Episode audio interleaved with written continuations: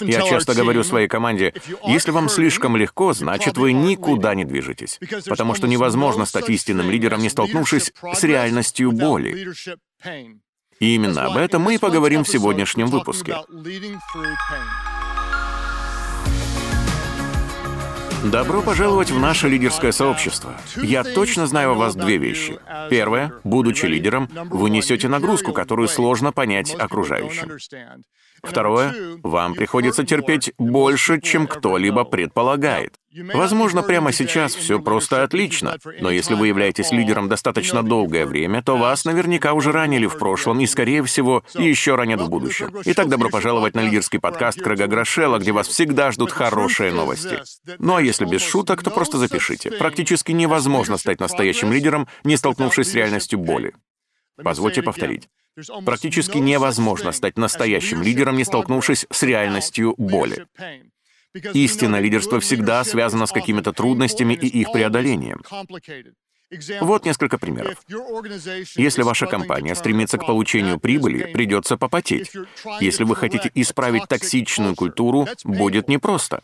Если вы налаживаете цепочку снабжения, чем занимаются многие из нас, то вас ждут много вызовов. Если в вашу церковь стало приходить меньше людей, что особенно актуально для нашего времени, это тяжело и действительно больно. Если нужно разобраться с проблемным членом команды, сложности неизбежны. Но даже если ваши дела идут отлично, это не повод расслабляться. А возможно, ваша организация переживает взрывной рост и сумела удвоиться. Это прекрасно. Но теперь вам не хватает классных сотрудников, и это проблема.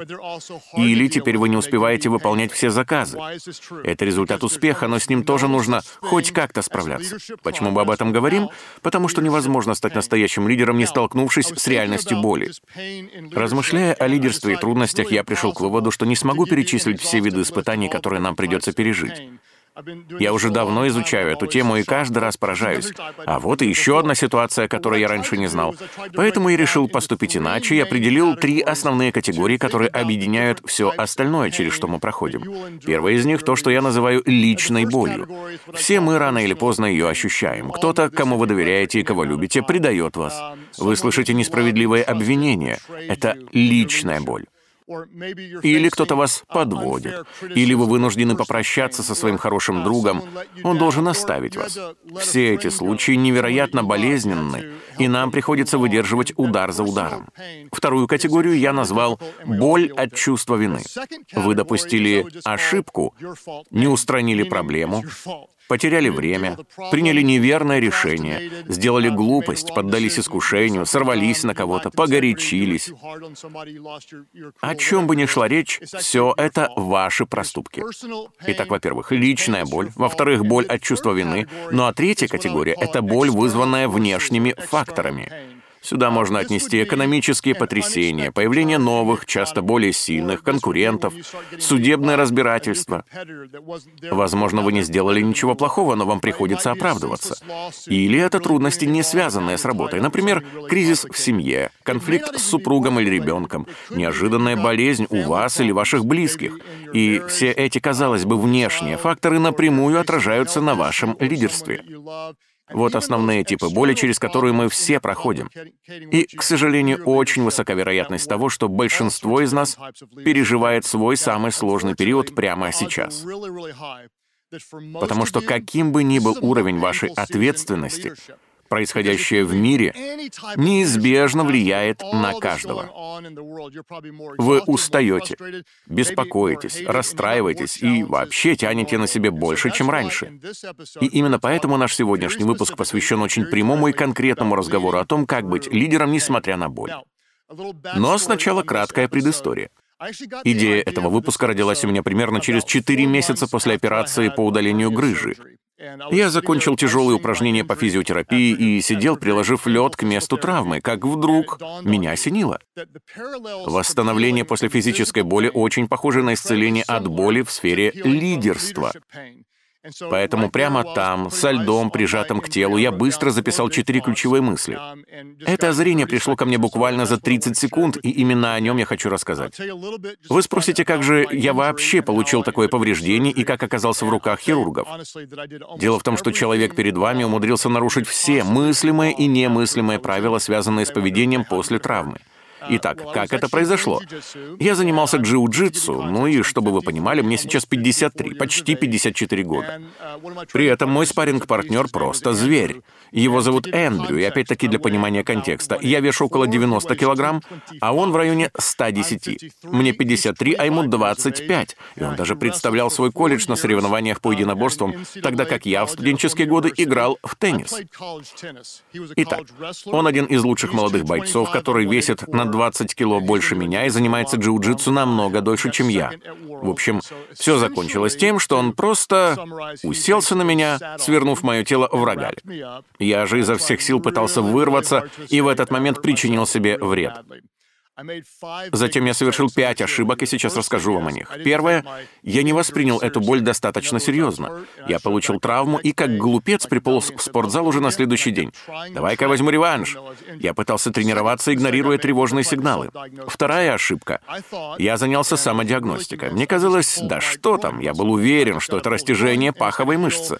Такое уже случалось, и тогда я восстановился, продолжая тренироваться. Третья ошибка в том, что я пошел к врачу только через два месяца. Еще раз, через целых два месяца моего упрямства. Доктор сообщил, здесь нужна операция. И через два дня мне ее сделали. Четвертая ошибка. Медики сказали, чтобы ближайшие полтора месяца я не поднимал ничего тяжелее 5 килограмм. Что бы ни было, никаких нагрузок. И если честно, я подумал, что все это для обычных людей, а я ведь сильнее большинства из них. И если кому-то нельзя браться за 10 кило, то мне можно и 20, и 30, и 40. Я отнесся к этому совету слишком легкомысленно и из-за собственной твердолобости еще раз сильно себя травмировал. В итоге мне пришлось переоценить свои поступки и в течение долгих недель заниматься физиотерапией, так что я все еще нахожусь в этом процессе. Итак, к чему я веду и каким образом мы можем восстановить свои силы? Как научиться справляться с болью в сфере лидерства? Как я уже отметил, это очень похоже на физическое выздоровление, и я поделюсь с вами четырьмя мыслями, которые помогут пройти такой путь и в итоге выйти победителем. Номер один. Вот первое, что следует сделать. Вам нужно просто признать существование проблемы. Если это травма, скажите себе «я травмировался». Не отмахивайтесь от происходящего. Обратите внимание на трудности в работе своей организации, ведь, если честно, лидеры нередко игнорируют реальность. Многие из нас настолько хотят верить в лучшее, что становятся чемпионами по самообману. Мы раз за разом твердим «у нас все хорошо», а дальше прячем голову в песок.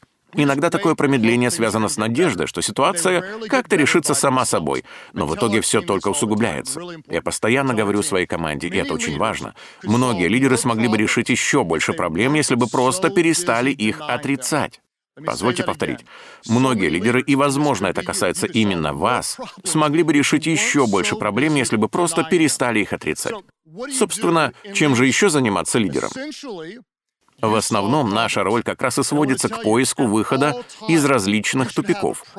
Поэтому в любой момент времени вас должна занимать одна или даже несколько головоломок, которые сейчас актуальны. Помните, кто вы? Один из титулов каждого лидера — старший ответственный за решение проблем. По сути, ваша ценность для организации определяется как раз тем, за какие задачи вы готовы взяться. Ваша ценность для организации определяется как раз тем, за какие задачи вы готовы взяться. Кстати, мы подробно обсуждали эту тему сразу в двух выпусках нашего подкаста. Они назывались «Решай проблемы, словно босс», часть первая и часть вторая. Итак, ни шагу назад. Какие трудности стоят перед вами прямо сейчас? Для начала их нужно просто признать. Возможно, это переживание личного характера, кто-то вас предал, и теперь вам сложно доверять другим. Или вы делегировали полномочия, но вас подвели, и сейчас вы вернулись в режим тотального контроля. Другой вариант — это проблемы целой организации. Например, вы хотите даже в это нелегкое время поднять продажи, или расширить свое служение, или воспитать следующее поколение лидеров и воспользоваться восполнить нехватку кадров или поднять всю структуру на новый уровень продуктивности. Простите меня за банальность, но эта мысль очень важна. Чтобы решить проблему, сначала нужно ее увидеть. Все начинается именно с этого. Назовите ее по имени. Не говорите, у нас есть какие-то неполадки в одном из отделов. Будьте предельно конкретными. У этого человека неправильное отношение к делу. В этом отделе токсичная культура. У нас проблемы с доставкой товаров или низкий уровень сервиса. Сформулируйте это так ясно, как только сможете, и опишите, куда вы хотите прийти. Помните, вы не способны изменить то, чего не смогли распознать. Признайте существование проблемы. Четко ее обозначьте. Напишите свою цель на доске или листе бумаги. Говорите об этом. Будьте очень, очень и очень конкретными. Вот проблема, которую мы должны решить. Номер один — признайте существование проблемы. Я получил травму, и ее нужно вылечить. Второе, что нам нужно сделать — определить суть проблемы. Это очень важно. Определите суть проблемы, потому что не поставив точный диагноз, вы будете бороться не с болезнью, а с ее симптомами. Иными словами, то, что ощущается как растяжение паховой мышцы, может оказаться грыжей. И вот что тогда происходит. Будучи лидером, вы бросаете все свои силы на устранение последствий, но это не помогает. Все, что нужно, посмотреть глубже и докопаться до причин, или, как часто говорят, не ограничиться верхушкой айсберга, а рассмотреть, что же скрывается под поверхностью. Например, по сравнению с прошлым годом ваши продажи упали на 12%. Вы собираете менеджеров и говорите, давайте обзванивать больше клиентов. Это может сработать, однако есть вариант, что вы всего лишь боретесь с симптомами. Возможно, причина не в низкой активности менеджеров, а в качестве вашей продукции.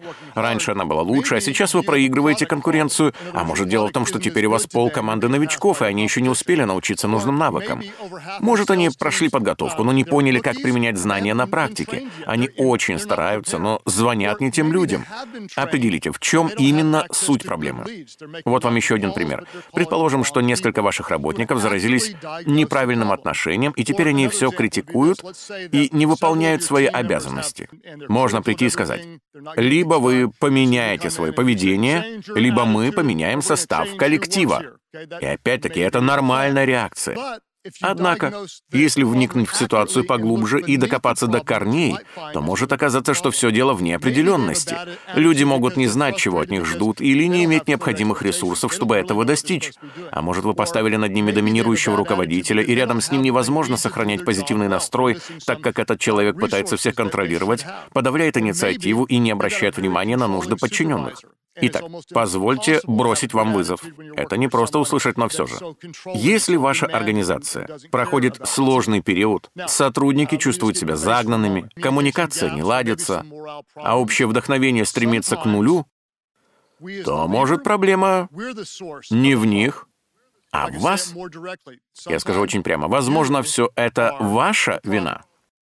Часто я сам являюсь источником возникшей неразберихи. Недавно я подошел к одному вопросу так, как мы привыкли это делать последние 15 лет, тогда как члены моей команды возразили, послушай, Крэг, мир изменился, и нам стоит откорректировать старые правила. Я уперся, нет, мы всегда так поступали, и только потом осознал, что мое нежелание выйти за рамки стало тормозить общее движение вперед, и от этого начала страдать вся организация. К чему я веду? Если вы не можете вспомнить свежий пример ситуации, в которой пришли к подобному открытию, то, скорее всего, ваша команда до сих пор терпит совершенно необязательную боль. Позвольте повторить, если вы не можете вспомнить о том, как признали собственную неправоту, то, скорее всего, ваша команда до сих пор страдает от вашего упрямства. Потому что в любой организации именно лидер устанавливает потолок роста и развития. Это касается каждого из нас. Поэтому если застопорились вы сами, то это становится преградой на пути всех остальных. Допустим, у вас есть довольно проблемный человек. Он постоянно возмущается и раскачивает лодку, и все это знают. Следовательно, если вы не противостанете такому поведению, то потеряете авторитет в глазах остальных членов коллектива. Люди ждут от вас адекватной реакции. Если вы попробуете отмолчаться, то настоящей проблемой будет уже не этот смутьян. Настоящей проблемой станете вы сами. Итак, что же нам делать? Нужно определить суть проблемы. Вы можете возразить, а если у меня не получится поставить точный диагноз? Я замечаю неполадки, но не уверен насчет их истинных причин. Попробуйте найти специалиста, который посмотрит на ситуацию со стороны. Почему внешняя оценка бывает настолько полезной? Потому что наша вовлеченность в процесс мешает оставаться объективным. Вы запускали работу этого отдела, поэтому слишком к нему привязаны. Или вам просто нравится человек, который создает проблемы, и эти эмоции затуманивают восприятие. Поэтому, чтобы увидеть общую картину, необходимо отдалиться и взглянуть на нее с определенной дистанции. Например, чтобы узнать, что именно я травмировал, мне пришлось посетить врача. Оказалось, что это не растяжение, а грыжа. Кстати, вам не обязательно искать каких-то великих консультантов. Если честно, в том, что касается лидерства, я часто советуюсь со своими друзьями-пасторами и спрашиваю их, как вы думаете, что именно я сейчас прохожу? Я описываю им свои трудности, и так как они не вовлечены в эти процессы эмоционально, то воспринимают происходящее более объективно и помогает разобраться в этом и мне. Итак, что же нам делать? У нас всех есть проблемы. Во-первых, нужно признать существование боли. Во-вторых, четко определить ее суть. В-третьих, отреагировать на эту проблему. В моем случае ответом на физическую боль стала хирургия. Позвольте рассказать вам и об этом. Операция оказалась весьма недешевой выбила меня из привычного графика, причинила много неудобств, а процесс восстановления занял больше времени, чем я мог предвидеть. Давайте повторю. Операция стоила больших денег, нарушила мой жизненный ритм и потребовала больше времени на восстановление, чем я прогнозировал. Так вот, обычно именно так и выглядит большинство лидерских решений. Скажем, наша проблема в токсичном члене команды, необходимости перезапуска какой-то из программ, закрытия линейки продуктов или ликвидации одного из филиалов. Как правило, выход будет довольно дорогим, дискомфортным, выбивающим нас из колеи и требующим времени. И именно поэтому гораздо проще сделать вид, что у нас и так все нормально. Уважаемые лидеры, вот мой прямой вопрос. Существование какой проблемы вы сейчас игнорируете? На что вы закрываете глаза вместо того, чтобы с этим разобраться? Возможно, вы уклоняетесь от сложного разговора со своим подчиненным, принятия конкретного решения или реакции на негативные сигналы. Я хочу вам кое-что сказать. Послушайте меня внимательно. Это невероятно важно. Разница между тем, где вы находитесь сейчас, и тем, где вы хотели бы оказаться, в боли, которую нужно перетерпеть. Разница между тем, где сейчас ваше лидерство, ваша организация, ваше служение, ваш бизнес. Разница между тем, где вы находитесь сейчас, и тем, где вы хотели бы оказаться, в боли, которую нужно перетерпеть. Вы никогда не справитесь с проблемой, избегая ее решения. Так что вперед! Это будет дорого, неудобно, сложно. Восстановление окажется более длительным, чем вам хотелось бы, но результат точно стоит всех этих усилий. Что же нам делать? Признайте свою проблему, определите ее суть, отреагируйте на нее и в завершении пройдите процесс исцеления. Иными словами, бывают случаи, когда одного хирургического вмешательства недостаточно. Далее требуется период постепенной реабилитации.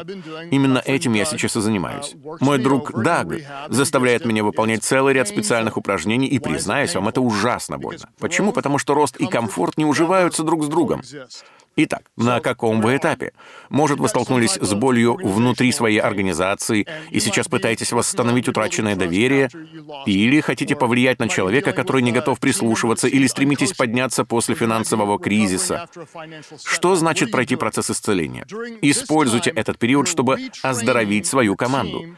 Помогите им поставить здоровые цели, научите их здоровой подотчетности, покажите пример здоровой коммуникации, наладьте здоровые системы. Нужно сделать для своих людей то же самое, что и физиотерапевт, который понемногу возвращает телу утраченные функции.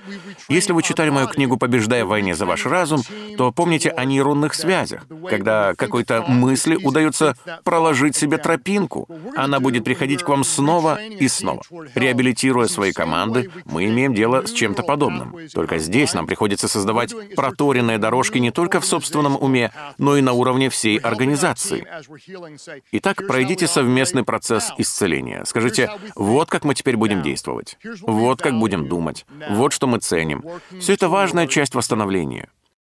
Если немного сбавить обороты и посмотреть правде в глаза, то последние 20 месяцев я, как и многие из вас, пережил немало серьезных потрясений. Очевидно, что некоторые из них были вызваны ситуацией с ковидом, лидерством в церкви во время обсуждения расовых вопросов и политической неразберихи. Это был тяжелый сезон. Ко всему же в течение последнего года трагически погибли два наших сотрудника. Однажды я проснулся и понял, что все становится хуже и хуже и хуже и хуже а я сам оказался на грани нервного срыва. Если честно, то я находился в этом состоянии уже долгое время, но просто игнорировал эту проблему. Итак, что же я сделал?